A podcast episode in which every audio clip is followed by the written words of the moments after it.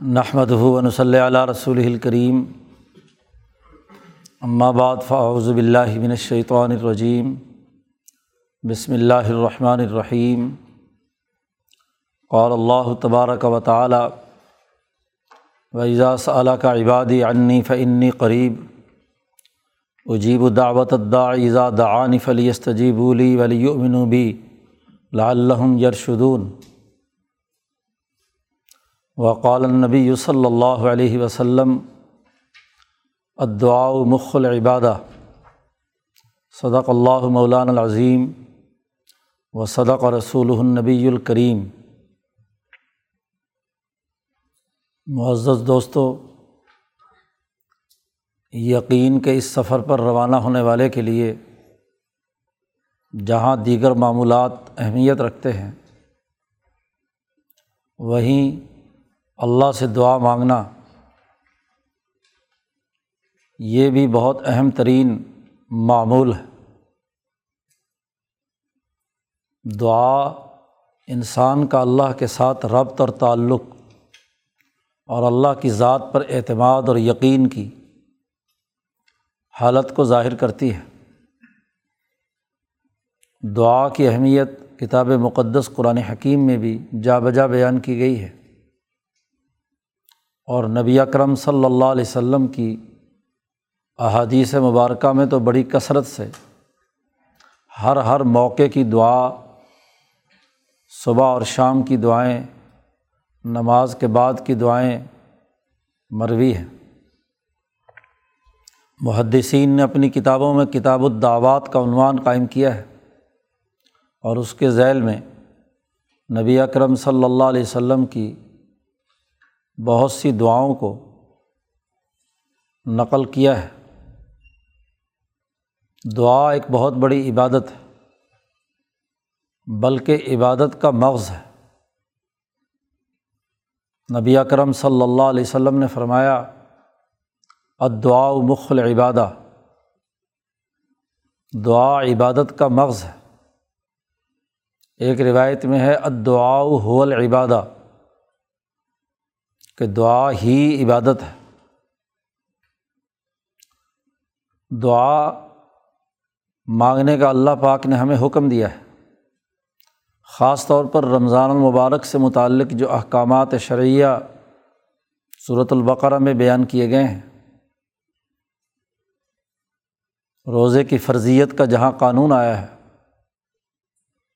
اور اس سے متعلق احکامات بیان کیے گئے ہیں ان کے درمیان میں خاص طور پر اللہ تبارک و تعالیٰ نے یہ ارشاد فرمایا ہے کہ اے محمد صلی اللہ علیہ و سلم اگر لوگ میرے بندے آپ سے سوال کریں میرے بارے میں وحیدہ صلی کا عبادی عنی جب آپ سے سوال کریں میرے بندے میرے بارے میں عنی تو ان کو بتا دیجیے کہ فنی قریب، میں ان کے بہت قریب ہوں۔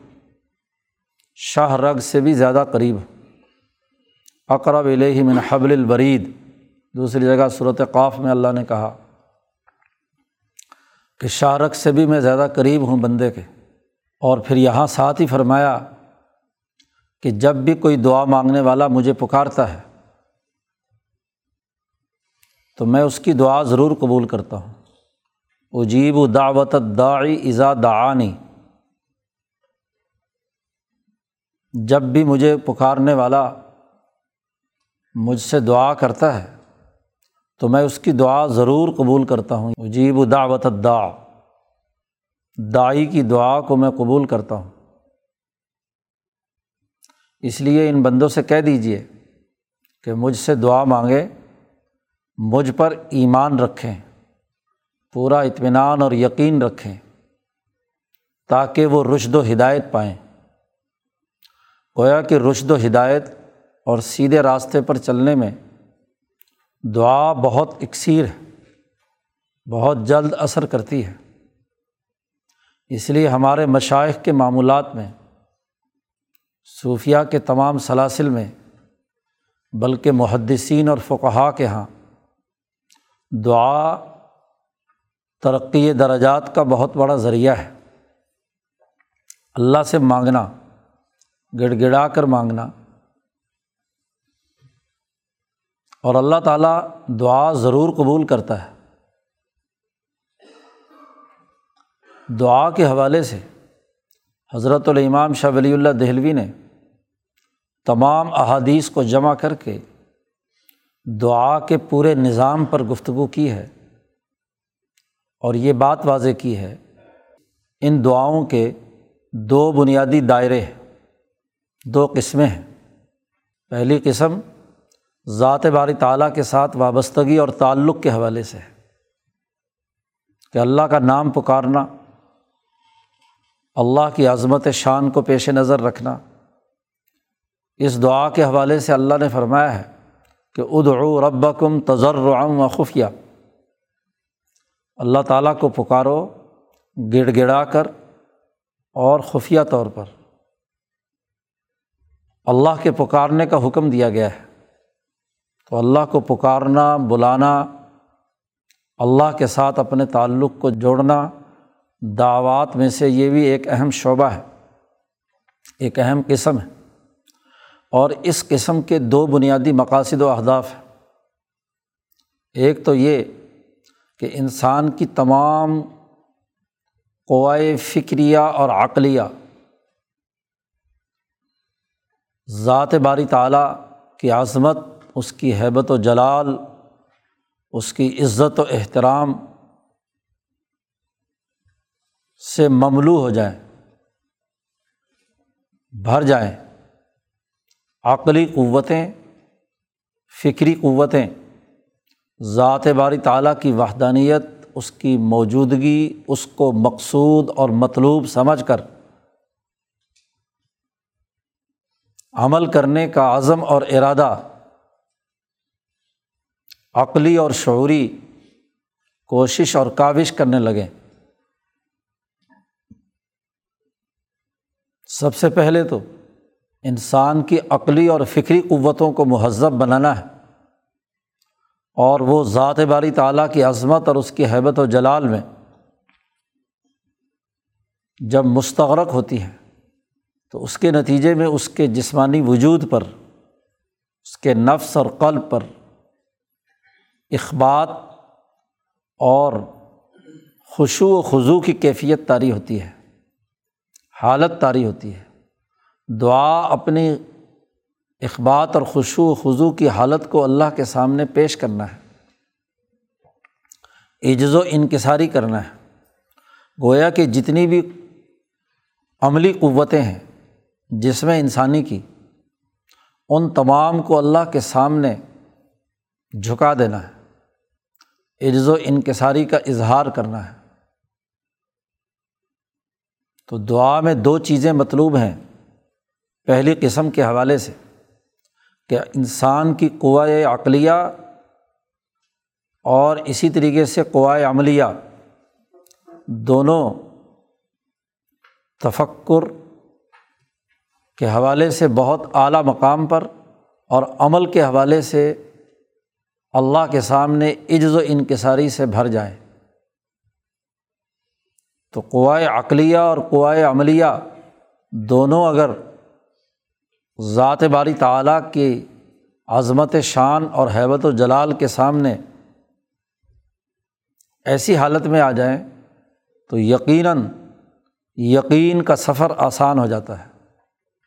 یقین کی کیفیت مزید راسخ ہو جاتی ہے۔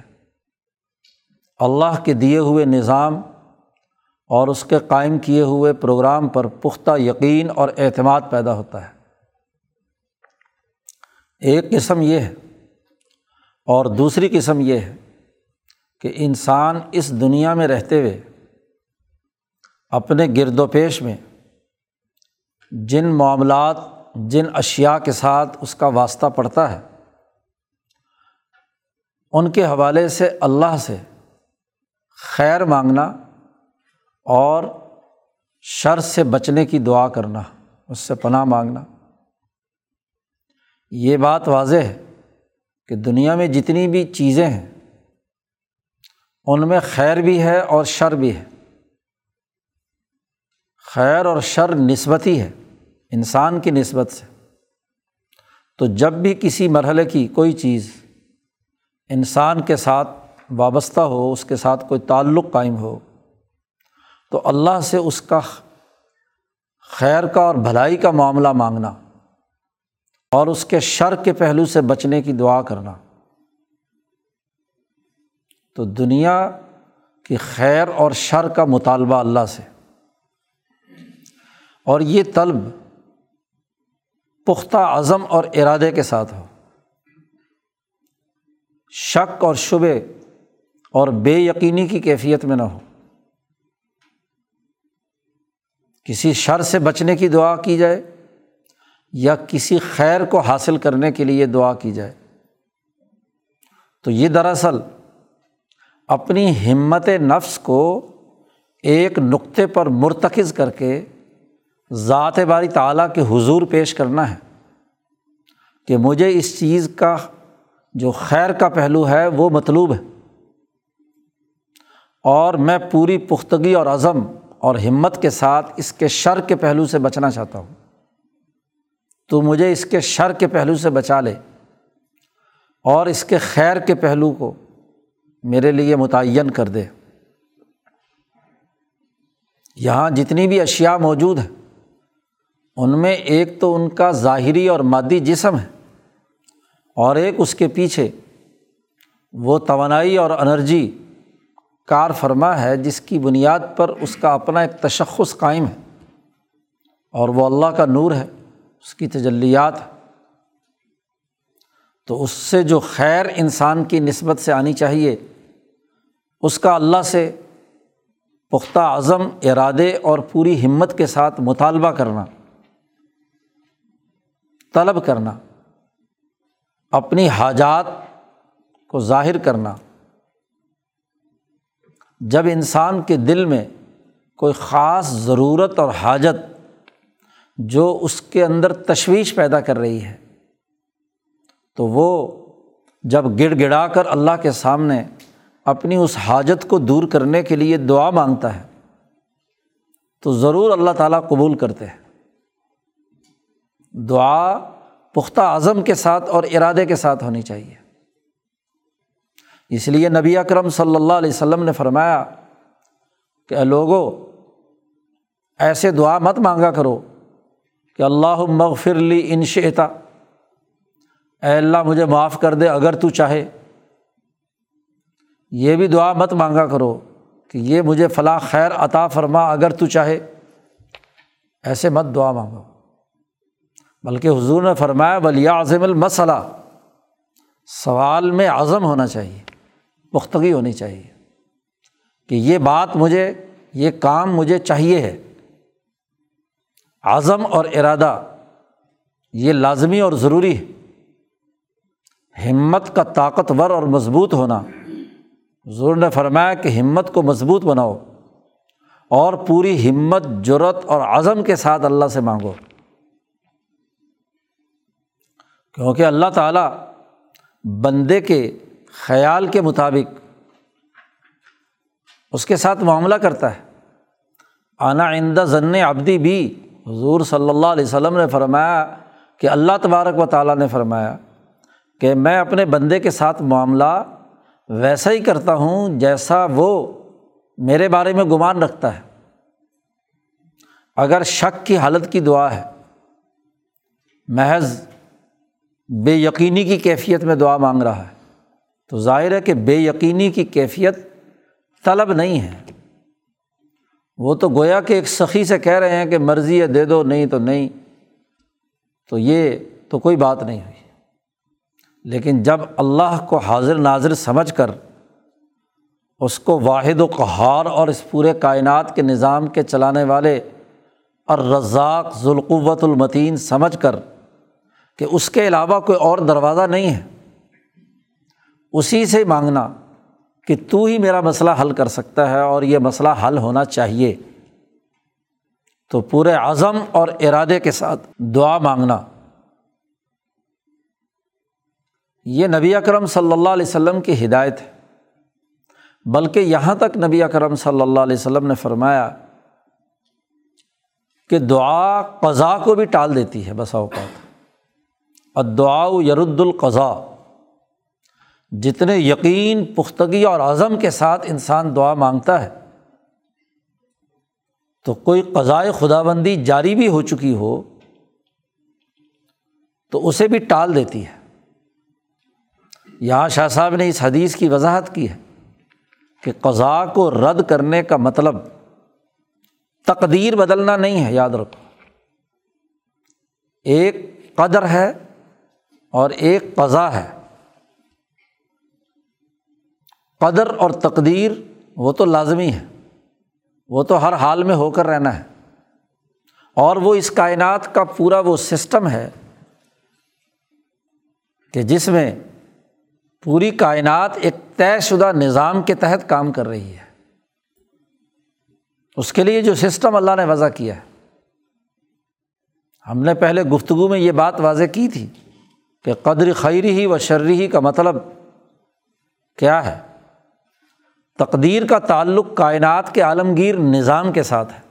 نظام کو توڑ کر کوئی دعا نتیجہ پیدا نہیں کر سکتی۔ اب اللہ نے نظام بنایا، اولاد کے پیدا کرنے کا، شادی، مرد اور عورت کے تعلق کا۔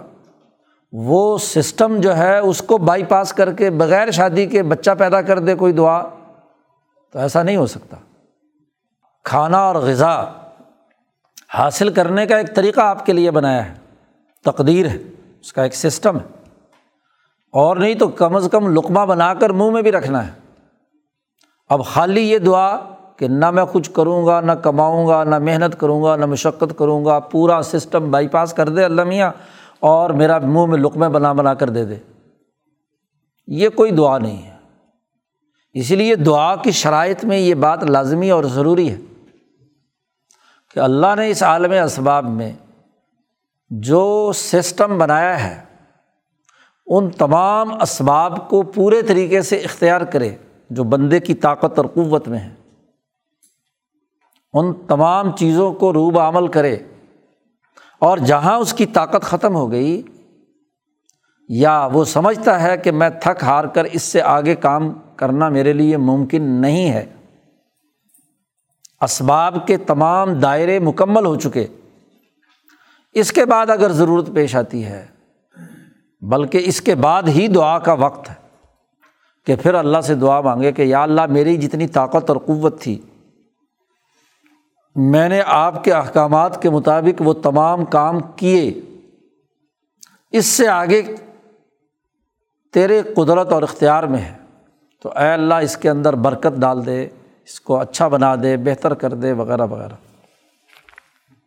دعا فعل القلب۔ ہے جب تک فعل الجسم، فعل العقل اور فعل النفس مکمل نہ ہو، تو فعل قلب جو سب سے آخری ہے، اس کا نتیجہ ظاہر نہیں ہوتا۔ ہاتھ کچھ کام کرے نہ عقل اس کے بارے میں کوئی سوچے نہ اسباب اختیار نہ کیے جائیں اور صرف دل سے دعا پڑھی جائے، یہ دعا پڑھنا ہوتا ہے، یہ دعا کرنا نہیں ہے۔ دعا کرنے کے لیے ضروری ہے کہ وہ تمام طاقتیں اور قوتیں انسانی جسم کی وہ ایک پیج پر ہوں اور انہوں نے اپنے اپنے حصے کا کام کر لیا ہو۔ پھر جب اللہ سے دعا مانگی جاتی ہے تو اللہ تعالیٰ اس دعا کو قبول کرتے ہیں ضرور۔ خود نبی اکرم صلی اللہ علیہ وسلم نے چودہ سال، تقریباً ساڑھے چودہ سال محنت اور مشقت کر کے جماعت تیار کی صحابہ کی۔ مکہ مکرمہ کے دور میں انتہائی تکلیفیں اور اذیتیں برداشت کیں۔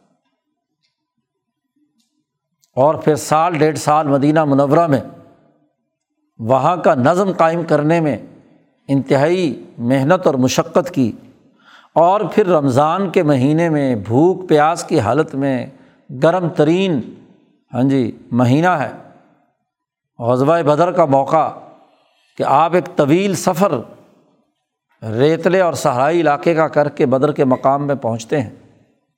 تین سو تیرہ کی جماعت میدان عمل میں ہے اور وہاں اللہ سے پورے عزم پورے پختگی پوری طاقت اور قوت سے دعا مانگتے ہیں کہ اے اللہ جتنا میرے حصے میں میری طاقت میں تھا، میں نے یہ جماعت تیار کر دی۔ تیرے حکم سے کی، جماعت تیار ہو گئی۔ اب اگر یہ جماعت شکست کھا گئی، تو یاد رکھ آئندہ کبھی بھی دنیا میں تیرا نام لینے والا کوئی نہیں ہوگا۔ یہ ہے پختہ اعظم کے ساتھ دعا۔ یہ دعا جب حضرت ابو بکر صدیق رضی اللہ تعالیٰ عنہ نے سنی تو انہوں نے حضور اقدس صلی اللہ علیہ وسلم کے کندھے پر ہاتھ رکھا کہ بس، اب ضرور نتیجہ کامیابی کی صورت میں ظاہر ہوگا۔ تو یہ یقین اور اعتماد کہ میں نے جب اپنے حصے کا پورا کام کیا اور اس کے بعد اگلا کام میں نے اللہ کے سفرد کر کے اللہ سے طلب کیا ہے، مطالبہ کیا ہے امام شاہ ولی اللہ فرماتے ہیں کہ جب انسان اپنی ہمت سے، قوت سے، عزم سے جب اللہ کا دروازہ کھٹکھٹاتا ہے،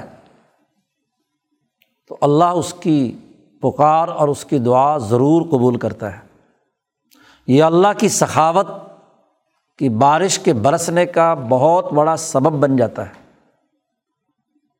ویسے بھی دنیا کا دستور ہے شاہ صاحب نے وہ بات نقل کی کہ جب کسی معزز اور کریم آدمی کا دروازہ کھٹکھٹایا جائے تو وہ دروازہ ضرور کھولتا ہے۔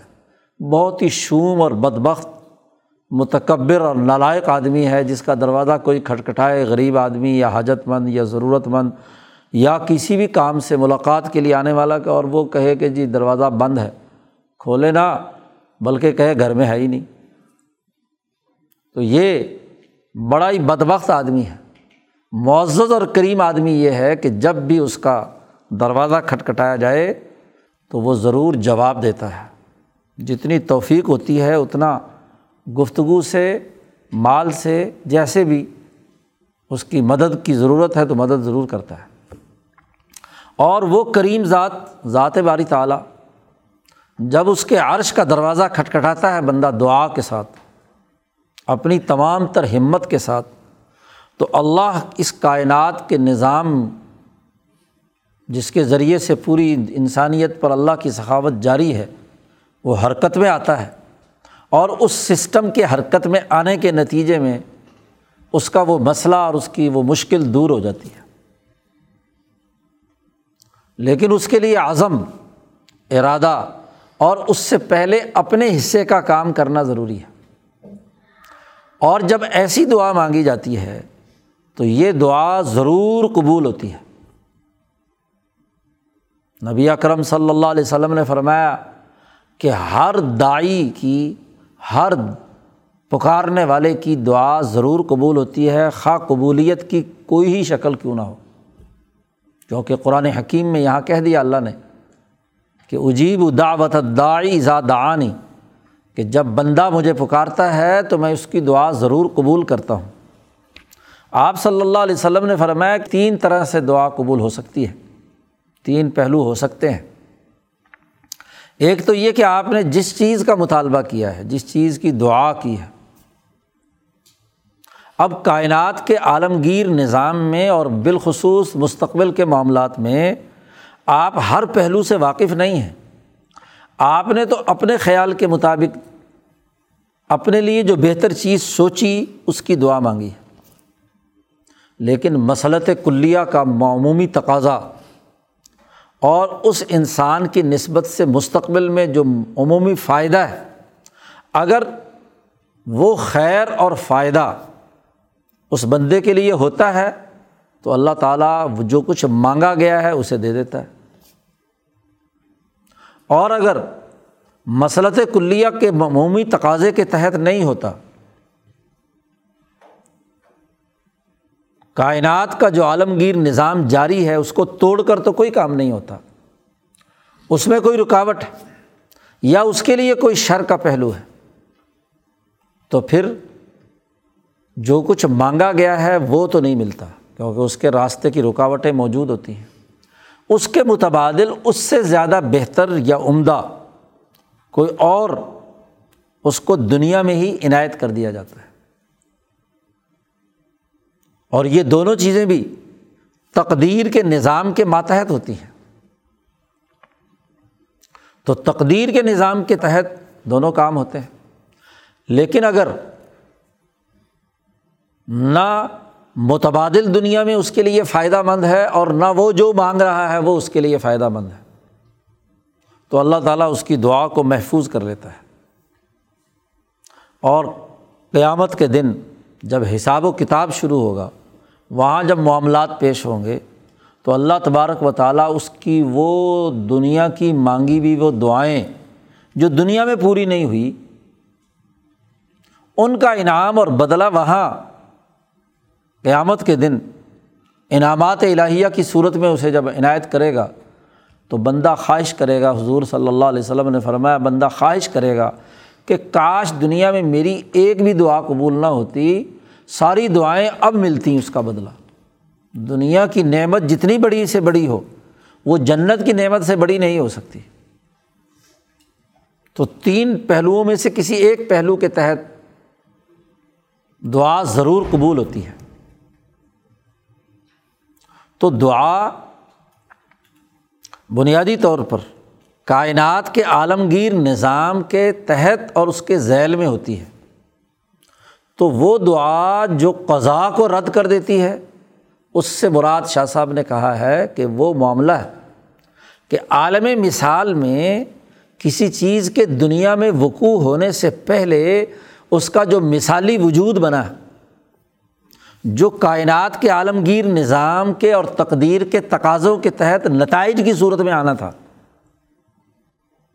قضا، بنیادی قوانین اور سسٹم کے تابع جو فیصلے ہوتے ہیں، وہ قضائے خدا بندی ہے قضا ہے۔ یہ جو فیصلہ ہوا ہے، جو سسٹم کے مجموعی تقاضے کے مطابق اسباب جمع ہوئے، اب ایک اس کے تحت ایک فیصلہ دنیا میں کسی بندے کے لیے آنا ہے۔ یہ جو قضا ہے، اس میں تغیر و تبدل ہو جاتا ہے۔ خود قرآن نے کہا ہے کہ وہ جو کتاب کا، قضا کا وہ حصہ ہے، جس میں چیزیں محو بھی ہوتی ہیں اور اس بات بھی ہوتی ہے۔ یم اللہ ما یشاؤ و یوسبت و عند ام الکتاب۔ ام الکتاب میں تو کوئی تغیر نہیں ہوتا، وہ تو تقدیر کا دائرہ ہے۔ اور اس سے نیچے جو پورے سسٹم اور اس تقدیری نظام کی وجہ سے کسی قوم، کسی ملک، کسی فرد پر کوئی مجموعی نظام کے اثرات کے نتیجے میں کوئی آفت آنے والی ہے۔ اور اس نے دعا مانگی گر گڑا کر اللہ سے، تو بسا اوقات وہ اس قضا کو واپس لے لیا جاتا ہے۔ سسٹم کے جو نتائج آ رہے ہیں قضا کی صورت میں اس کو رد کر دیا جاتا ہے۔ جیسا کہ یونس علیہ السلام کے قوم کا معاملہ ہے۔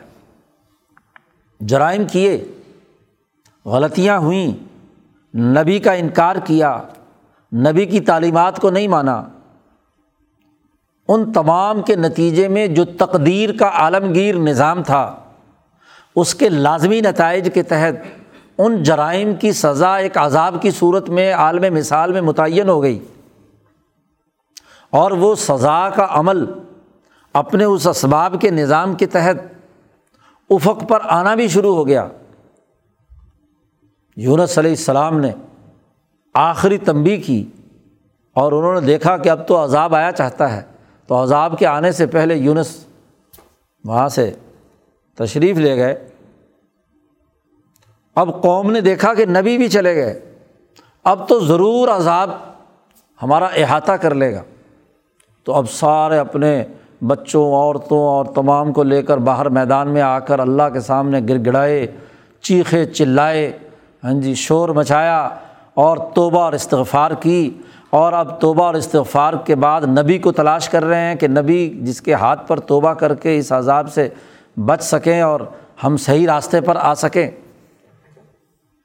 تو جو گر گڑا کر دعا مانگی تو اس دعا نے وہ جو قضا تھی، جو اسباب کے تحت اس قوم کے لیے بطور قضا کے جاری ہو چکی تھی، اللہ نے اس کو کیا ہے، اس دعا کے ذریعے سے ہاں جی ٹال دیا، ان کی توبہ قبول کر لی۔ اور توبہ قبول کر کے ان کو اس عذاب سے بچا لیا۔ اس قضا کو جو عالم اسباب کے نظام کے تحت آ جاتی ہے یا جس کا فیصلہ ہونا چاہیے تھا یعنی اعداد و شمار یہ کہتے ہیں کہ یہ نتیجہ ضرور آنا چاہیے، لیکن جب انسان دعا مانگتا ہے، تو دعا بھی اسباب میں سے ایک اہم ترین سبب ہے۔ اور یہ سبب جتنا طاقتور اور مضبوط ہوگا، اللہ کے دروازے کو جتنی طاقت سے وہ کھٹکھٹائے گا، تو یہ سبب ذات باری تعلیٰ کی اس طرف توجہ کے نتیجے میں جب اس میں بست پیدا ہوتا ہے، تو وہ جو زمین و آسمان اور سورج کے نظام کے تحت، جو اسباب کے تحت جو چیز ہونے والی ہوتی ہے، اس کا قبض کر لیا جاتا ہے۔ اور اس کے لیے کیا ہے؟ اس کی دعا کا بست پیدا کر کے اس کو رہائی دے دی جاتی ہے۔ اب اسباب کا پورا نظام تقاضا کر رہا تھا۔ کہ ابراہیم علیہ السلام کو جس آگ میں ڈالا گیا ہے، تو عالم اسباب کا اپنا سسٹم، اس کی قضا یہ تھی کہ ابراہیم کے وجود کو جل جانا چاہیے۔ لیکن ابراہیم نے جو اللہ سے گر گڑا کر دعا مانگی، اللہ کے حضور اپنے آپ کو پیش کر دیا، سپرد کر دیا اللہ کے۔ اور اللہ تبارک و تعالیٰ نے دیکھا کہ انسانیت کی بقا ابراہیم کے بغیر نہیں ہے۔ امام انسانیت کو اگر ختم کر دیا گیا تو انسانیت ختم ہو جائے گی۔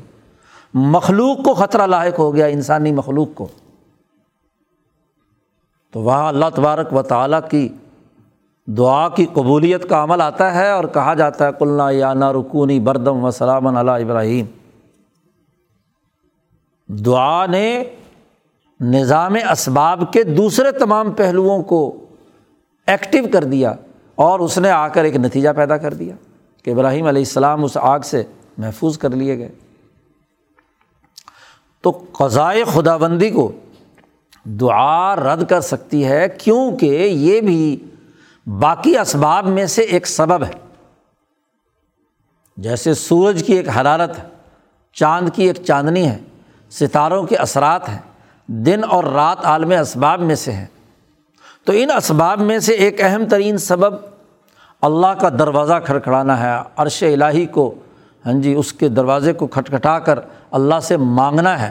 اور یہ دعا اور یہ سبب اس کے مانگنے والے میں جتنی طاقت، قوت، عزم، یقین، پختگی اور جتنا وہ مقرب بارگاہ الہی ہوگا، اس کے نسبت سے اس دعا کے اثرات اور تاثیرات بھی مضبوط ہوں گے۔ تو دعا کی بڑی اہمیت ہے۔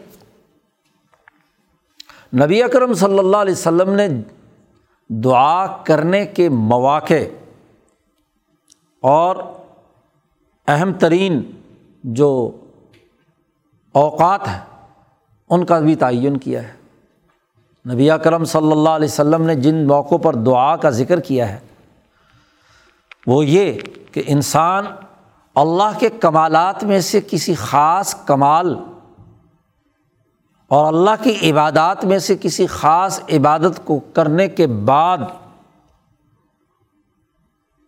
جب اللہ کی رحمت کا امیدوار ہوتا ہے، اس مخصوص موقع پر وہ دعا مانگتا ہے، تو وہ دعا ضرور قبول ہوتی ہے۔ نبی اکرم صلی اللہ علیہ وسلم نے مثلاً فرمایا کہ فرض نماز کے بعد دعا کی قبولیت کا وقت آپ کا معمول تھا فرض نماز کے بعد دعا مانگتے تھے بہت سی احادیث اس پر اس حقیقت کو واضح کرتی ہیں تو ہر فرض نماز کے بعد دعا مانگنے کا وقت مثلاً یا مثلاً نبی اکرم صلی اللہ علیہ وسلم نے فرمایا کہ روزے دار جب روزہ افطار کرتا ہے تو مفتر کی دعا افطار کرنے والے کی افطار کے وقت کی دعا وہ ضرور قبول ہوتی ہے۔ تو کوئی آپ نے عبادت سر انجام دی، کوئی کمال آپ نے کیا۔ ایسے ہی حج کے موقع پر آپ عرفات کے میدان میں پہنچ کر دعا مانگتے ہیں۔ حج مبرور کرنے والا حاجی دعائیں مانگتا ہے اپنے اس حج جیسی عظیم عبادت کے سر انجام دینے کے بعد حتیٰ کہ نبی اکرم صلی اللہ علیہ وسلم کی روایات سے معلوم ہوا کہ وہ سفر میں بھی دعا مانگتا ہے۔ گھر میں داخل ہونے سے پہلے وہ حج کا مسافر ہے اور وہاں بھی اگر وہ دعا مانگتا ہے تو اللہ تعالیٰ قبول فرماتے ہیں۔ تو خاص عبادات کی انجام دہی کے بعد دعا مانگنا ایک نبی اکرم صلی اللہ علیہ وسلم کی احادیث سے یہ اوقات اور یہ مقامات متعین ہوئے۔ جی یہ دعا کی قبولیت ہے۔ یاد رکھو، فرض نماز کے بعد دعا مانگنا بہت اہمیت رکھتا ہے۔ ہمارے مشائق کے ہاں تو اس کی بہت تاکید ہے۔ حضرت اقدس شاہ عبدالعزیز صاحب رائے پوری رحمۃ اللہ علیہ تو اس کا بہت اہتمام بھی کرتے تھے اور اس کی تاکید بھی کرتے تھے۔ آج کل سو ڈیڑھ سو سال سے ایک اور فتنہ یہاں پیدا ہوا ہے۔ کہ جی نماز کے بعد دعا مانگنے کی کیا ضرورت ہے؟ کہیں بھی جی پڑھنے کی، بس نماز بھی تو دعا تھی نا، اس کے اندر بھی تو ہم نے دعا مانگ لی ہے۔ اور پھر خاص طور پر کہتے ہیں ہاتھ اٹھا کر دعا، اور اجتماعی دعا کی کوئی بات نہیں ہے۔ بس جی اوپر دل سے ایک دعا کہتے ہیں اللہ انت السلام امن کا سلام وغیرہ پڑھ لی جائے تو بس کافی ہے۔ حالانکہ احادیث صحیحہ سے ثابت ہے۔ ویسے ہر معاملے میں حدیث کی بات کریں گے۔ ہاں جی۔ لیکن یہاں دعا بادل مکتوبہ فرض نماز کے بعد دعا مانگنے کے معاملے میں طرح طرح کے ہیلے بہانے کریں گے۔ یہ بات اچھی طرح سمجھ لینی چاہیے۔ فرض نماز کے بعد دعا کی قبولیت کا وقت ہے۔ اس لیے جو یقین کے سفر کا سالق ہے، اس کو اس کا خوب اہتمام کرنا چاہیے۔ دعا پڑھنے کے بجائے دعا کرنا ہے۔ اور دعا کرنا دل، دماغ یعنی عقل، قلب اور نفس کی تمام قوتوں کو ایک پیج پر لا کر ہمت النفس، عزم اور ارادے کے ساتھ کہ یہ دعا قبول ہونی چاہیے۔ اس کے لیے پوری طاقت اور قوت اپنے جسم کی قوتوں کی استعمال میں لائے۔ قوائے عقلیہ اور قوائے عملیہ کو ایک پیج پر لا کر اللہ سے مانگے۔ تو مانگنا ہے دعا، اس میں طلب ہے۔ اور طلب جتنی صادق ہوگی، جتنی جامع ہوگی، جتنی پختہ ہوگی، اتنا ہی بہتر نتیجہ نکلتا ہے۔ باقی رہی یہ بات کہ دعا میں نبی اکرم صلی اللہ علیہ وسلم کا معمول یہ تھا، آپ ہاتھ اٹھاتے تھے۔ ہاتھ اٹھانا بھی مصنون ہے۔ تاکہ شاہ ولی اللہ صاحب نے اس کی حکمت بیان کی ہے کہ جو کچھ قلب میں ہے، جو کچھ عقل میں ہے، جو کچھ نفس میں ہے، جسم بھی اس کے ساتھ مطابقت رکھے۔ جیسے ایک بھیگ مانگنے والا کسی کے سامنے بھیگ مانگتا ہے تو ہاتھ پھیلاتا ہے، تو اس رزاق، اس کریم، اس مالک الملک، اس شہنشاہ مطلق کے سامنے ہاتھ پھیلانا۔ ہتھیلیاں اس کے سامنے پھیلا کر اس سے مانگنا تاکہ طلب کی حیرت اور کیفیت بھی پیدا ہو۔ یہ سو ڈیڑھ سو سال کے پیدا کیے ہوئے اس فتنے میں یہ جو رفع دین ہے دعا کے وقت، اس کے خلاف بھی بڑا ذہن پیدا کیا جاتا ہے۔ بس جی ویسے پڑھ لو، ہاتھ پھیلانے کی کیا ضرورت یعنی ایسی جگہوں پر تو رفع دین ضرور کریں گے جو فقہا کی اور علماء کی اکثریت جسے قبول نہیں کرتی صحابہ نے۔ لیکن یہ جو دعا نماز کے بعد کا رفع دین ہے، اس کو کہیں گے کہ اس کے اٹھانے کی کیا ضرورت ہے؟ نہیں، جب طلب ہے، آپ اللہ سے مانگ رہے ہیں اور اللہ کے سامنے بھیگ مانگنے کے طور پر ہاتھ پھیلا رہے ہیں، تو جسم بھی، آپ کی روح بھی، آپ کا قلب بھی ایک پیج پر ہے، تو طلب صادق اس سے معلوم ہوگی۔ اور پھر دعا مانگنے کے بعد اپنے چہرے پر ہاتھ پھیرنا۔ یہ بھی مصنون ہے، نبی اکرم صلی اللہ علیہ وسلم نے یہ عمل کیا ہے۔ گویا کہ پوری طلب کو کرنے کے بعد، ہاتھوں کو اللہ کے سامنے پھیلانے کے بعد، ان کا اپنے چہرے پر پھیرنا، اپنے وجود پر پھیرنا، یہ طلب کی اعلیٰ ترین حالت ہے۔ ایک فقیر اور یتیم جب بھی بے اختیار کسی سے مطالبہ کرتا ہے اور اس کی طرف سے کچھ عنایت کیا جاتا ہے تو آنکھوں پہ لگاتا ہے کہ نہیں؟ وہاں اگر آنکھوں پہ لگاؤ تو تم کہتے ہو بہت اچھا کام کیا ہے، ہماری بڑی عزت اور افتخار کی ہے۔ اپنے ماتھے پہ لگاتا ہے، اسے چومتا ہے کہ کریم نے میرے ساتھ کیا ہے، کرم کا معاملہ کیا ہے۔ آپ نے دعا مانگی اور اللہ کہتا ہے، میں دعا قبول کرتا ہوں۔ قبولیت کی کوئی بھی شکل ہو۔ تو کریم نے دے دیا تو اس کو اپنی آنکھوں سے لگانا، چہرے پہ پھیرنا، یہ تو اس کی طلب صادق کا ایک بہترین عمل ہے۔ اور پھر خود نبی اکرم صلی اللہ علیہ وسلم نے یہ دونوں کام کیے ہیں۔ اس لیے ہمارے حضرت اقدس شاہ عبد العزیز رائے پوری اور ہمارے مشائق اس کو بڑی اہمیت سے فرضوں کے بعد دعا کو بڑی اہمیت سے بیان فرماتے تھے۔ حضرت شاہ سعید احمد صاحب رائے پوری بھی بڑی تاکید فرماتے تھے۔ اور اس کا پس منظر تھا۔ جب یہ فتنہ یہاں ہندوستان میں شروع ہوا اور اس پر فتوی بازی اور پتہ نہیں رسائل لکھے جانے شروع کیے، تو ہمارے ان بزرگوں نے ہاں جی حضرت اقدس شاہ عبد الرحیم رائے پوری حضرت مولانا شیخ الہند، مولانا محمود حسن، حضرت مولانا خلیل احمد سہارنپوری اور ان کے تمام متعلقین نے اس پر باقاعدہ اس زمانے میں فتح دیے، تحریرات لکھیں اور مفتی اعظم حضرت مفتی کفیت اللہ دہلوی نے مستقل ایک رسالہ لکھا ادعا بعد صلاط المکتوبہ۔ فرض نماز کے بعد دعا کی شرح حیثیت۔ مستقل رسالہ لکھا، اور اس رسالے پر ہمارے ان تمام بزرگوں کے تصدیقی دستخط ثبت ہیں۔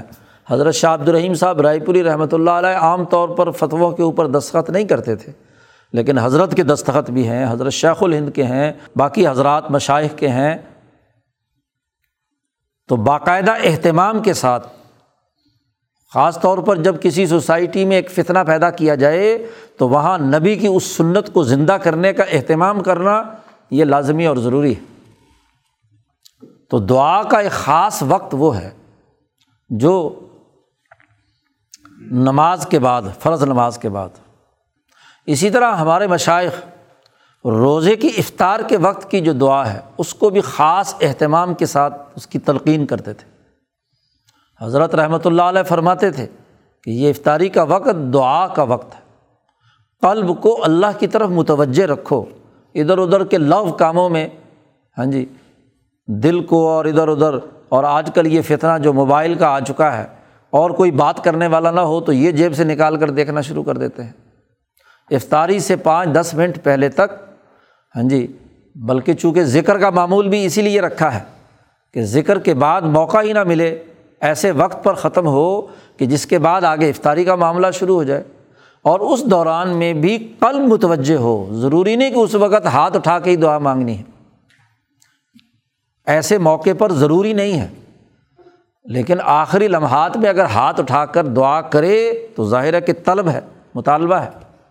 بھائی، افطاری سے پہلے کا پانچ منٹ کا، دس منٹ کا جو بھی وقت ہے، وہاں بجائے ادھر ادھر کی گپیں لگانے کے، ادھر ادھر کے کاموں میں مشغول ہونے کے، اور آج کل ایک اور فتنہ جو گھروں کے اندر ہے، ٹی وی چینلوں پہ لگی ہوئی ہوتی ہیں باتیں اور فضول اور لغویات ساری توجہ یا ادھر ہوتی ہے، اور یا وہ جو دسترخوان، انواع و اقسام کی خوشبودار چیزوں کے ساتھ بھرا ہوا ہوتا ہے۔ ہاں جی وہ اس کی وجہ سے منہ میں جو پانی آ رہا ہوتا ہے تو توجہ ادھر ہوتی ہے کہ کس وقت گھنٹی بجے اور بس میں اس کھانے کے اوپر لپکوں۔ تو دعا شعا بھول جاتی ہے، وہ اس کھانے کے چکر میں پڑا رہتا ہے۔ تو یہ بات ٹھیک نہیں ہے۔ افطاری کے وقت آخری پانچ دس منٹ میں کل متوجہ ہونا چاہیے اللہ تبارک و تعالیٰ کی طرف۔ اسی لیے وہاں جو دعا سکھلائی گئی وہ یہ کہ اللہ میں نے تیرے لیے روزہ رکھا ہے۔ اپنا روزہ اس کو اللہ کے لیے، کسی دنیاوی غرض، کسی مفاد، کسی لالچ، کسی انعام حاصل کرنے، یہ تو بچوں کو ترغیب دلانے کے لیے کہتے ہیں، روزہ رکھو گے تو تمہیں یہ کچھ ملے گا۔ ہاں جی یہ تمہارے لیے پکوان تیار ہوں گے۔ تو وہ تو بچوں کی تلقین اور ان کی تربیت کے لیے ہے ماحول بنانے کے لیے۔ ہے اور ہر بڑا بھی اسی چکر میں رہے کہ جی کیا ہونا ہے؟ نہیں، اس کو تو کہا گیا کہ صرف اور صرف اللہ کی رضا کے لیے، اے اللہ میں نے روزہ رکھا ہے۔ اور تیرا حکم ہے اس لمحے افطار کرنے کا۔ تو نے جو حکم دیا تھا کہ صبح صادق کے طلوع کا آغاز ہو تو کھانا پینا بند کر دو۔ تو تیرے حکم پر میں نے کھانا پینا بند کیا ہے۔ اور تیرے ہی رزق سے میں افطار کر رہا ہوں تیرے بتلائے ہوئے حکم کے مطابق۔ تو گویا کہ پوری حضوری کی کیفیت کے ساتھ وہاں اللہ سے دعا مانگنا، قلب کو اللہ کی طرف متوجہ کرنا اور دلی دل میں جو بھی دعا مانگ لے، مغفرت کی، جہنم سے نجات کی ہاں جی دنیا کے فوائد اور انعامات کی، ربنا آتنا فل دنیا حسنا وفل آخرت حسنا، جو بھی اپنی کسی حاجت کو دور کرنے کی جو دعا بھی مانگی جائے، تو یہ بھی قبولیت کا وقت ہے۔ تو ایک تو وہ مقامات ہے عبادات کی تکمیل، اور یہ نماز اور روزہ یہ ہر مسلمان کے لیے ہے۔ سال بھر کے روزے اور دن کی پانچ وقت کی نماز۔ اسی طرح جو آدمی حج کرنے کے لیے جاتا ہے صاحب استطاعت، تو وہاں مقدس مقامات اور شاعر میں بھی دعائیں حضور نے سکھائیں۔ دعا کے ساتھ، بندے کی دعا اور ہمت کے ساتھ، جب کوئی انوارات الہیہ والا مقام یا کوئی عبادت شامل ہو جاتی ہے تو وہ دعا زیادہ طاقتور اور زیادہ طلب پیدا کرنے کا ذریعہ بنتی ہے۔ مسجد میں دعا مانگی، اجتماع میں آپ نے دعا مانگی، مقدس شاعر میں، مسجد حرام میں، طواف میں، عرفات کے میدان میں منا میں، صفا میں مروا میں ہاں جی یا نبی کرم صلی اللہ علیہ وسلم کی مسجد نبوی میں آپ کے روضۂ مبارکہ پر جہاں جہاں مقدس مقامات ہیں، جن کا ذات باری تعالیٰ کے ساتھ ایک نسبت کا تعلق ہے شاعر اللہ میں سے ہیں۔ تو ان شاعر کے موقع پر دعا، وہ بھی فرد کی وہ دعا ایک اجتماعی طاقت اور قوت رکھتی ہے، اللہ کے ساتھ وابستگی کا ذریعہ بنتی ہے۔ تو یہ دعا بھی اثر انگیز ہوتی ہے۔ اور اسی کے ساتھ ساتھ دعا سے پہلے ہم نے دروز شریف اگر پڑھا اور اس کے اختتام پر پڑھا، تو نبی اکرم صلی اللہ علیہ وسلم جو شاعر میں سے ہیں، بہت اونچی ذات ہے۔ آپ صلی اللہ علیہ وسلم پر درود بھیجنے کے بعد ہم نے اس کے متصل دعا پڑھی، تو اس دعا میں خاص تاثیر پیدا ہوتی ہے۔ یا اسی طریقے سے نبی کے جو سچے وارثین اور خلفاء اور مشائق کے طفیل سے دعا مانگتا ہے۔ تو اس دعا کے اندر بھی ان مقدس شخصیات کی جو تاثیرات اور ان کی دعائیں جو ہمارے لیے ہیں وہ جاری ہو جاتی ہیں، شامل ہو جاتی ہیں۔ نبی اکرم صلی اللہ علیہ وسلم اپنی امت کے لیے دعا گو ہیں، بلکہ حضور صلی اللہ علیہ وسلم کی ایک دعا تو یہاں تک نقل ہے۔ اللہ سے دعا مانگتے ہیں کہ اے اللہ، صحابہ کی تعلیم و تربیت کے زمانے میں، اے اللہ، میں نے اگر کسی صحابی کو کچھ سختی سے بولا، کسی کو مارا تربیت کے لیے، یا کسی کو برا بھلا کہا، یا کسی کے ساتھ میرا معاملہ ایسا ہوا تو ان تمام میں اے اللہ تو مجھے معاف کر دے اور اس کو رحمت میں بدل کر اس کے لیے انعام کا ذریعہ بنا دے۔ حالانکہ نبی کی مار اور نبی کا برا بھلا کہنا تربیت کے لیے اگر صحابہ کے لیے تھا تو وہ تو ان کے فائدے کے لیے تھا۔ لیکن اللہ سے دعا مانگتے ہیں اپنی رحمت اور شفقت کی انتہا کی بنیاد پر۔ اور پھر اسی تناظر میں نبی اکرم صلی اللہ علیہ وسلم نے فرمایا کہ ہر نبی کی ایک خاص دعا ہے جس کی قبولیت کا اللہ نے پختہ وعدہ ہر نبی سے کیا ہے۔ اس کی منصب نبوت کی بنیاد پر۔ نبی اکرم صلی اللہ علیہ وسلم نے فرمایا کہ مجھ سے پہلے جو امبیا ہیں انہوں نے وہ دعائیں دنیا میں ہی مانگ لی۔ مجھ سے پہلے امبیا نے وہ دعائیں دنیا میں مانگ لی اور ان کی امت کو اس دعا، جس قبولیت کا وعدہ اللہ نے کیا تھا، وہ پورا ہو جائے، ہو گیا ان کا۔ میں نے جو میرے لیے اللہ نے قبولیت کی دعا میری امت کے لیے رکھی ہوئی تھی، میں نے وہ چھپا کر رکھی ہوئی ہے، میں نے دنیا میں نہیں مانگی۔ میں نے اسے چھپا لیا ہے۔ اور وہ میری دعا حشر کے میدان میں اپنے امتیوں کے لیے ہوگی۔ کہ اے اللہ میری امت میں سے جس آدمی نے ایمان کی حالت اختیار کی اور اللہ کو وحدہ لا شریک مانا اور اللہ کے ساتھ کسی کو شریک نہیں ٹھہرایا، تو اے اللہ میری اس امت کو بخش دینا، اس کو جنت میں داخل کر دینا۔ یہ دعا جو سفارش کی ہے امت کے لیے، یہ میں نے چھپا کر رکھی ہوئی ہے، میں نے دنیا میں نہیں مانگی۔ امام شاہ ولی اللہ دہلوی اس کی تشریح میں فرماتے ہیں کہ ہر نبی کو جو منصب نبوت عطا کیا گیا اتھارٹی عطا کی گئی ہے۔ تو جس کو اتھارٹی دی جاتی ہے، اس کو کچھ نہ کچھ انعام اور کچھ اختیار دیا جاتا ہے۔ کیونکہ وہ ذات باری تعالیٰ کے احکامات کو دنیا میں قائم کرنے کا اللہ کا اعلی کار بن کر اللہ کے لیے کام کرتا ہے نبی۔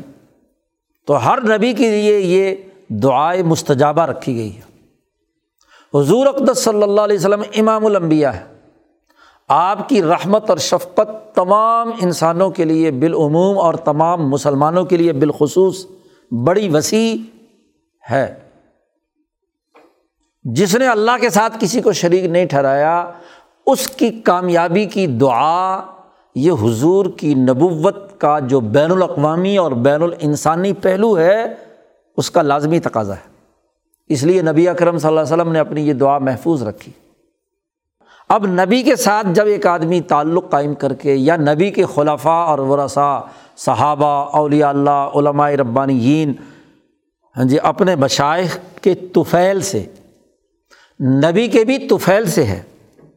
نبی خدا نہیں ہے یا خدا کی طرف سے دیے ہوئے اختیارات کا کوئی الوحی اختیارات کا مالک نہیں ہے، اس کی تو نفی کر دی نبی نے۔ لیکن وہ اللہ کے سامنے گر گڑا کر جیسے نبی دعا مانگتے رہے، جیسے ہمارے مشائق مانگتے رہے۔ اور ان کے دل میں جو جذبہ ہے کہ ان کے متعلقین، جیسے حضور صلی اللہ علیہ وسلم اپنے امتیوں کے لیے وسیع رحمت کا جذبہ اور شفقت کا جذبہ رکھتے ہیں۔ ایسے ہی جو جو جس سلسلے سے وابستہ ہوتا ہے، تو وہ بھی اپنے تمام متعلقین کے لیے اسی طریقے سے دعا کے اندر مشغول رہتے ہیں۔ تو جب بندے کی دعا اس واسطے سے داخل ہوتی ہے، تو اس دعا میں ایک طاقت اور قوت پیدا ہوتی ہے۔ مشائق بھی دراصل اپنی جماعت کے لوگوں کے لیے اسی طرح دعا گو رہتے ہیں۔ ان کی تکلیفیں اور اذیتیں، ان کی حاجتیں اپنے اوپر طاری کرتے ہیں اور اللہ سے مانگتے ہیں۔ حضرت رحمۃ اللہ علیہ قصہ سنایا کرتے تھے۔ جی حضرت سلطان جی سلطان الاولیاء، سلطان المشائق حضرت خواجہ نظام الدین اولیاء رحمۃ اللہ علیہ کا۔ کہ آخری زمانہ تھا، کمزور بوڑھے ہو چکے تھے۔ تو پانچ، چھ سو خلفاء حضرت کے تھے۔ تو وہ حضرت چونکہ چلنے پھرنے میں دقت ہوتی تھی تو لوگ حضرت کی خدمت کرتے تھے، اٹھا کر ادھر سے ادھر، تو چارپائی پر چاندنی بچھی ہوئی تھی۔ حضرت کو لوگوں نے اٹھا کر وہاں لٹایا۔ جسم انتہائی کمزور اور ناقص ہو چکا تھا۔ چاروں طرف بڑے بڑے خلفاء جمع تھے۔ تو حضرت نے ان سے مخاطب کر کے کہا کہ تم بھی کہتے ہو گے کہ نظام الدین بڑے عیش اور مزے میں ہے، کہ بڑے بڑے حکمران، بڑے بڑے خلفاء، بڑے بڑے علماء ہاں جی ہاتھ باندھے کھڑے ہیں اور اس کی خدمت کرتے ہیں اور وہ آرام سے نرم بستر پر لیٹا ہوا ہے۔ حضرت نے فرمایا ایسا نہیں ہے۔ جی میں روزانہ سینکڑوں مرتبہ جی زخمی ہوتا ہوں، تکلیف اور اذیت میں مبتلا ہوتا ہوں اور سینکڑوں مرتبہ اللہ کے سامنے دعا کرتا ہوں۔ جو بھی میری خانقاہ میں آدمی آتا ہے، کوئی معذور ہے، کوئی تکلیف والا ہے، کسی اذیت میں مبتلا ہے، کسی مسئلے میں مبتلا ہے، تو میں اس کی وہ کیفیت اپنے وجود پر طاری کرتا ہوں۔ پھر اللہ سے گر گڑا کر دعا مانگتا ہوں کہ یہ بندہ اس اذیت سے گزر رہا ہے۔ اے اللہ، اس کی اذیت کو دور فرما۔ شاہ صاحب نے ایک جملہ استعمال کیا ہے کہ ایسی حاجت ایسی ضرورت جو دل کو ٹھیس پہنچا رہی ہو، دل میں ٹیسیں اٹھ رہی ہوں، ایسا محتاج آدمی جب اللہ سے دعا مانگتا ہے، مریض ہے، کسی تکلیف میں مبتلا ہے، گر گڑا کر اللہ سے دعا مانگتا ہے، تو اللہ کی طرف سے دروازے اس کے مرض کو دور کرنے، اس کی اذیت کو اور تکلیف کو دور کرنے کے لیے کھل جاتے ہیں۔ ایک دعا بغیر کسی اس کے ہاتھ اٹھا کر مانگ لی۔ جی۔ اور ایک یہ کہ وہ کیفیت تاریخی تو یہ چشتی سلسلے کے بزرگ ہیں جو ہر غریب، مظلوم، کمزور، دور دراز سے آنے والا اس نیت سے کہ بزرگ سے دعا کرائیں گے، اس کے لیے دعا گو ہیں اور اس کی اس تکلیف کو اپنے وجود پر طاری کرتے ہیں۔ پھر اللہ سے دعا مانگتے ہیں تو دعا قبول ہوتی ہے۔ تو یہ جو شفقت اور رحمت ہے۔ یہ بڑی وسیع ہے۔ تو یہ دعا ایک بہترین عمل ہے۔ شاہ صاحب نے فرمایا کہ ایک مریض کی دعا ہے، ایک حاجت مند کی دعا ہے۔ اب جو فکر اور جو غم، جو تکلیف اس کو حاصل ہوتی ہے، کسی اور کو نہیں۔ وہ جب دروازہ کھٹکھٹاتا ہے اللہ تبارک و تعالیٰ کا، تو ضرور اللہ تعالیٰ اس کی دعا قبول کرتے ہیں۔ اسی طرح شاہ صاحب نے کہا نبی اکرم صلی اللہ علیہ وسلم کی احادیث سے ایک اور دعا کا پتہ چلا۔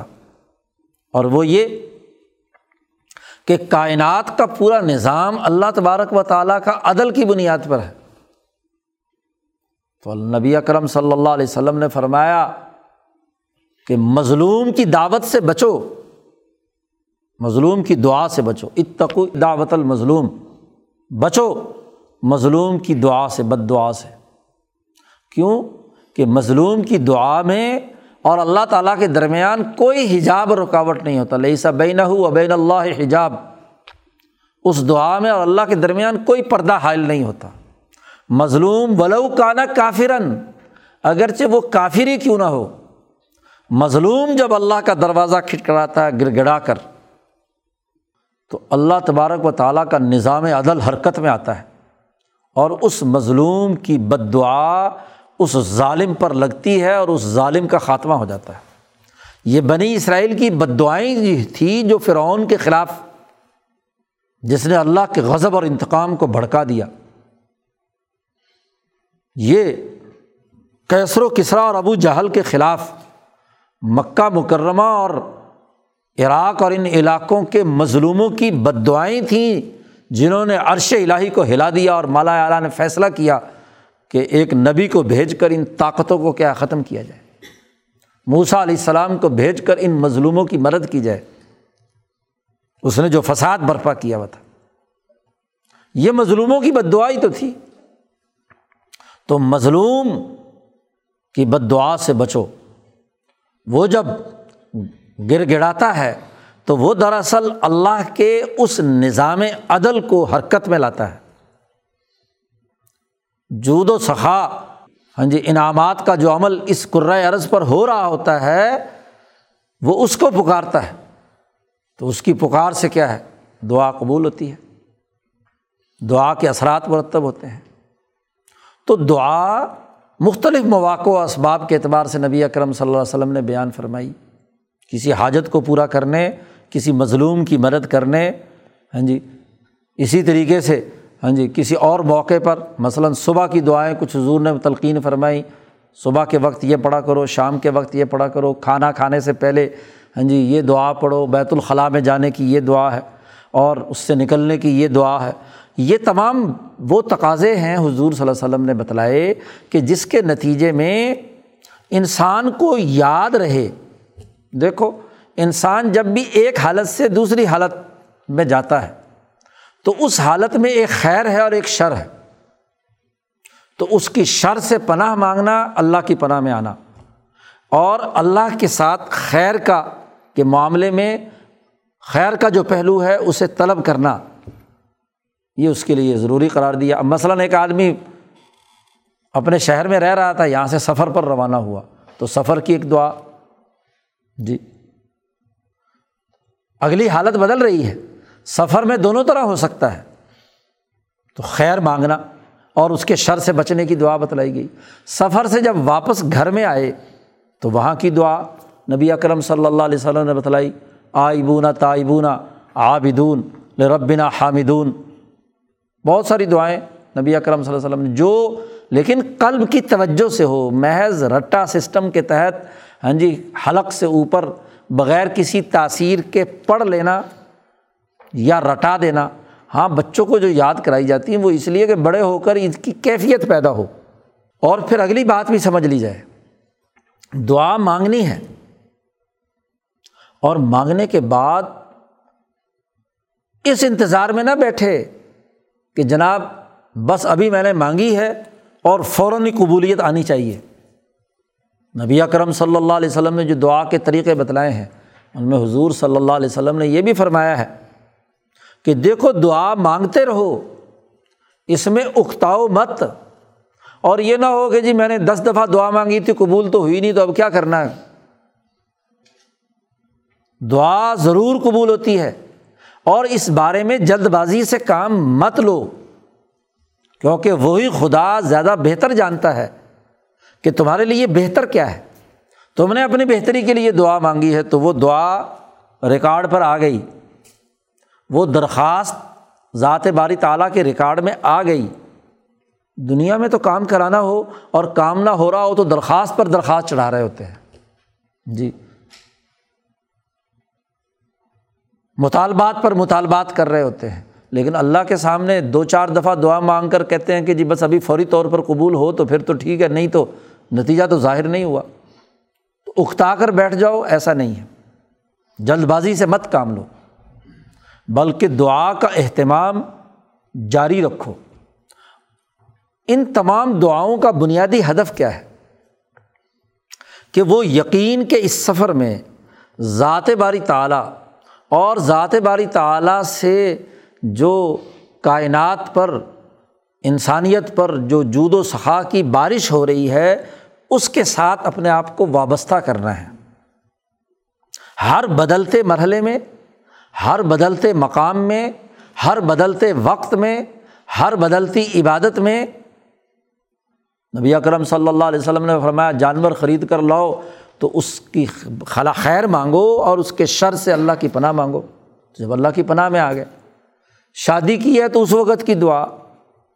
ہر ہر مرحلے کی دعا نبی اکرم صلی اللہ علیہ وسلم نے سکھائی۔ صرف اس لیے کہ اس کے ذریعے سے یقین کی کیفیت مضبوط ہو۔ جی یہ ملت ابراہیمیہ حنیفیہ کا بنیادی اثاثی اصول ہے، دعا۔ ابراہیم علیہ السلام نے یہ سلسلہ دعا کا شروع کیا۔ جو نماز میں ہم مانگتے ہیں، ابراہیم کی دعا ہے نا ربن اغفر والی والدیہ وللمؤمنین یوم یقوم الحساب۔ تو نماز کا حصہ بنا دیا گیا۔ یہ ملت ابراہیمیہ حنیفیہ کی خصوصیت ہے۔ اور ملت ابراہیمیہ حنیفیہ کے علاوہ جو مادیت پرست ہیں طبیعت کی ملت ہے، ملت طبعین یا ملت نجامین، جو علم نجوم اور ستاروں کی بنیاد پر ستاروں سے مانگتے ہیں، یا سورج اور چاند ستاروں سے مانگتے ہیں۔ ان کے مقابلے میں ذات باری تعلیٰ اور اس کی تجلیات و انوارات اور ان کے شاعر کے واسطے سے دعا مانگنا، یہ ملت ابراہیمیہ کی خصوصیت اس لیے ایک مسلمان کو یہ تمام دعائیں سکھائی گئیں۔ اور سب سے بڑی جامع دعا جی وہ یہ کہ ہر وقت انسان اپنے آپ کو اللہ کا محتاج بندہ سمجھ کر اللہ سے مانگنے کی عادت بنائے۔ اور ایک بڑی عمدہ دعا جو ہے، نبی اکرم صلی اللہ علیہ وسلم نے فرمایا کہ اپنے ایسے بھائی کے لیے دعا مانگنا جو وہاں موجود نہیں ہے۔ دعائے زہر الغیب جسے کہا گیا ہے۔ آپ نے اپنے اس بھائی کے لیے دعا مانگی جو آپ کی مجلس میں موجود ہے۔ آپ کے ساتھ وابستہ ہے، اس کے لیے دعا مانگی۔ اس کا بھی بہت فائدہ ہے، لیکن ایک بندہ موجود نہیں بھی ہے اور آپ کو اس سے قلبی تعلق ہے اور اس تعلق کی بنیاد پر آپ اس کی عدم موجودگی میں اس کے لیے دعا مانگیں۔ اپنی جماعت کے تمام لوگوں کے لیے دعا مانگنا، مسلمانوں کے لیے دعا مانگنا، مظلوم انسانوں کے لیے دعا مانگنا۔ تو دعا اللہ کے سامنے احتیاط اور اپنی حاجت کو پورے مطالبے کے ساتھ رکھنے کا نام ہے۔ یقین کے سفر پر روانہ ہونے والے کے لیے اس دعا کو اپنا ہتھیار بنانا ہے۔ یہ عبادت کا مغز ہے۔ قلب کی کیفیت کا ظاہر کرنا ہے۔ اللہ کی طرف متوجہ ہونا ہے اور اس کے فوائد و ثمرات ہیں۔ لیکن یہ دعائیں تمام ہی ہیں تب جب اس سے پہلے آپ نے اسباب کی دنیا میں جتنے ذمہ داریاں تھیں وہ پوری کیں۔ وہ اسباب تو اختیار نہیں کیے، وہ طریقہ اختیار نہیں کیا۔ وہ اجتماعیت کے تقاضوں کو پورا کرنے کے لیے، انقلابی جد وجہد کے لیے جو تقاضے تھے وہ تو پورے نہیں کیے۔ اور خالی دعائیں اور تسبیحات مانگتے رہے۔ تو ظاہر ہے کہ وہ دعا پڑھنے کا عمل تو ہو سکتا ہے، وہ دعا کرنے کا عمل نہیں ہو سکتا۔ تمام عبادات، علم العبادات کے تناظر میں تمام عبادات، علم الارتفاقات کے تناظر میں ارتفاقات کے لگے ہوئے تمام تقاضے اور ذمہ داریوں کو پورا کرنے، تلاوت قرآن حکیم کرنے، تمام معمولات کو پورا کرنے کے بعد جو آخری معاملہ ہے وہ دعا ہے۔ حتیٰ کہ کسی مدعو کو دعوت دی ہے تو تب بھی دعا کرو کہ اللہ تعالیٰ اس کو شعور کے راستے پر لائے۔ جی؟ کسی کی تربیت کا مرحلہ درپیش ہے تو اللہ سے دعا مانگو کہ مجھے حق بیان کرنے اور صحیح طور پر اس کو ہاں جی تربیت کے مراحل سے گزارنے کہ مجھے توفیق عطا فرمائے۔ دعوت کا عمل ہو، تربیت کا عمل ہو، رفاقت کا عمل ہو، نظم و ضبط کا عمل ہو، اور یاد رکھو جس کے پاس جتنی زیادہ ذمہ داریاں ہیں، اس کو اپنی دعا کا دائرہ اتنا ہی وسیع کرنا ہے۔ کہ تاکہ اس کے ساتھ ملی ہوئی اجتماعیت وہ ترقی کے منازل طے کرے۔ اور ہمارے حضرت رحمۃ اللہ علیہ فرماتے تھے کہ یہ دعا جو آدمی عادت بنا لے، یہی اصلاح کا معاملہ ہے۔ یہی یقین کے سفر کے اندر بہت اہم ترین بات ہے۔ جس کے دل میں دعا کی کیفیت پیدا نہیں ہوئی ہاں جی لوگوں کی خیر خواہی کا جذبہ بیدار نہیں ہوا، وہ لفظی طور پر جتنے مرضی ہاں جی دعوے کرے اور باتیں کرے اور ادھر ادھر کے کام کرے، بھاگ دوڑ کرے، قلب کی کیفیت ادھر متوجہ نہیں ہوئی، اس کی خیر خواہی کا جذبہ بیدار نہیں ہوا، اللہ سے اس کے لیے بھلائی نہیں مانگی، تو پھر کامیابی کامل اور مکمل نہیں ہوتی۔ ٹھیک ہے، پھر روٹین میں دنیا کے اسباب کے تحت جو کچھ ہو رہا ہے، وہ ہوتا ہے۔ تو اس لیے ایک اس سفر پر چلنے والے، یقین کے سفر پر چلنے والے، ہر سالق کو دعا کا بھی اپنا معمول بنانا چاہیے۔ دعا کو بھی اہمیت دینی چاہیے اپنے دعوتی کام میں، اپنے تنظیمی کام میں، اپنے اجتماعی کاموں میں، اپنے گھر بار کے لیے۔ ہاں جی دعاؤں کو ضروری نہیں ہے کہ آپ وہ جو حضور صلی اللہ علیہ وسلم نے عربی میں دعائیں بتلائیں یا بعض میں علماء نے اس کے لیے بنائیں دعاؤں کی کتابیں اٹھا لیں اور اول سے آخر تک رٹا لگانا شروع کر دیں، یہ ضروری نہیں ہے۔ دیکھو، دعا دل کی کیفیت کا نام ہے اور یہ دعا مولانا سندھی کہتے ہیں، پنجابی میں بھی مانگی جا سکتی ہے پشتوں میں بھی مانگی جا سکتی ہے، سندھی میں بھی مانگی جا سکتی ہے، اردو میں بھی مانگی جا سکتی ہے۔ قلب کی کیفیت کا اظہار ہے۔ اللہ تعالیٰ ہر زبان سمجھتا ہے۔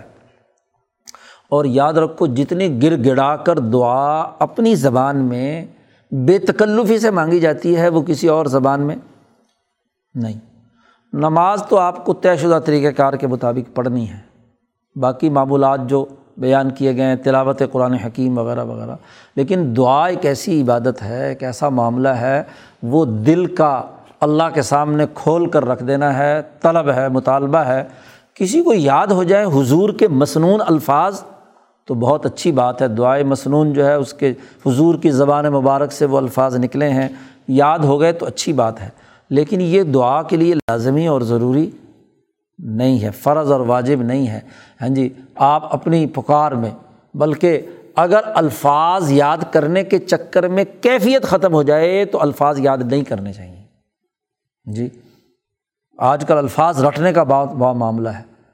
حضرت سندھی فرماتے ہیں کہ وہاں طواف کرتے وقت ہاں جی دعائیں عربی میں وہ ایک ہاں جی وہ آگے چل رہا ہوتا ہے، وہ پڑھ رہا ہوتا ہے، پیچھے بیچارے جن کو نہ معنی کا پتہ، نہ مطلب کا پتہ، وہ پیچھے سے دہرا رہے ہیں طواف کے دوران، ان پر کوئی کیفیت ہی تاری نہیں ہوتی۔ حالانکہ دعا تو قلب کی کیفیت کا نام ہے، وہ آدمی اس کو بیچارے کا عربی کی عالف با کا نہیں پتہ اور وہ ان رٹے ہوئے لفظوں کو ادا کر رہا ہے، تو اللہ کے سامنے وہ کیا کہہ رہا ہے؟ اسے تو پتہ ہی نہیں میں کیا کہہ رہا ہوں۔ اس کو تو کہنا چاہیے کہ تم اپنے دل میں جس کیفیت کے ساتھ بھی جو کچھ مانگنا چاہتے ہو اپنی زبان میں اپنے اللہ جی سے مانگ لو۔ تو جو اللہ جی سے مانگے گا وہ ضرور اس کا نتیجہ نکلے گا۔ تو یہ دعا کیفیت کا نام ہے، قلب کی ہاں جی انابت اللہ کا نام ہے۔ اس کا اہتمام کرنا چاہیے اور یہ نتیجہ خیز ضرور ہوتا ہے۔ اور اسی کو تمام عبادتوں کا مغز قرار دیا کہ اللہ کے ساتھ تعلق کا ایک بہت بڑا ذریعہ ہے۔ اللہ تعالیٰ ہمیں دعا کی اہمیت کو سمجھنے اور اس کو صحیح طریقے سے مانگنے اور اپنے قلب کو اللہ کی طرف متوجہ کرنے کی توفیق عطا فرمائے۔ و آخر الداوانہ الحمد للہ رب العالمین۔ اللہ